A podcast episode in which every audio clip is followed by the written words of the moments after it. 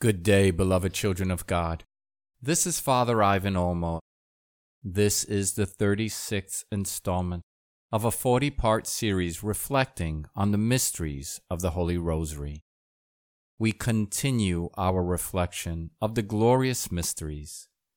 Please join me now in prayer. In the name of the Father, and of the Son, and of the Holy Spirit. Amen. A reading from the Holy Gospel according to John. When they had finished breakfast, Jesus said to Simon Peter, Simon, son of John, do you love me more than these? He said to him, Yes, Lord. You know that I love you. He said to him, Feed my lambs. Have you ever experienced the love of God? The love that is totally free, most unmerited, and it is beyond all telling. The love that is completely unconditional, undying, and meant to be eternal. The love that is wholly sacrificial, without a doubt life changing, is perpetually life giving, and is always available to us. The love that words cannot describe, money cannot buy, people cannot fake, hearts cannot deny. The love that only God can give. You know the kind of love I'm speaking about, don't you? That holy love, that pure love, the love that heals as it wounds and makes you cry with joy. That kind of love that makes you hope for the impossible, makes you a better person, makes you say, I love you, even to those who can't love you in return, even to those who may hurt you again, even to those who dislike you.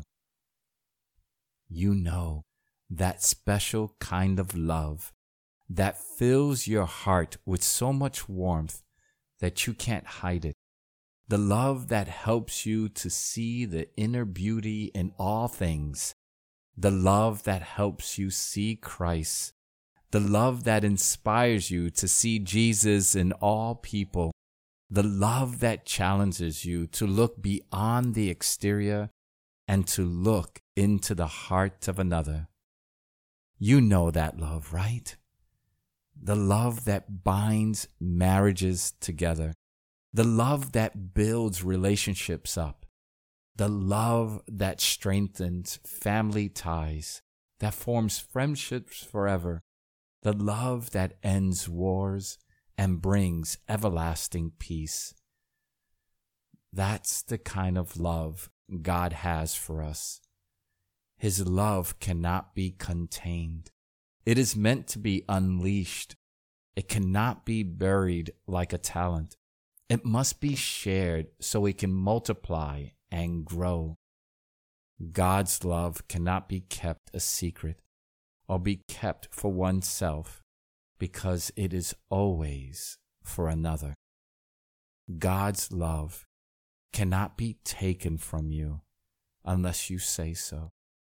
You cannot be separated from God's love unless you will it so.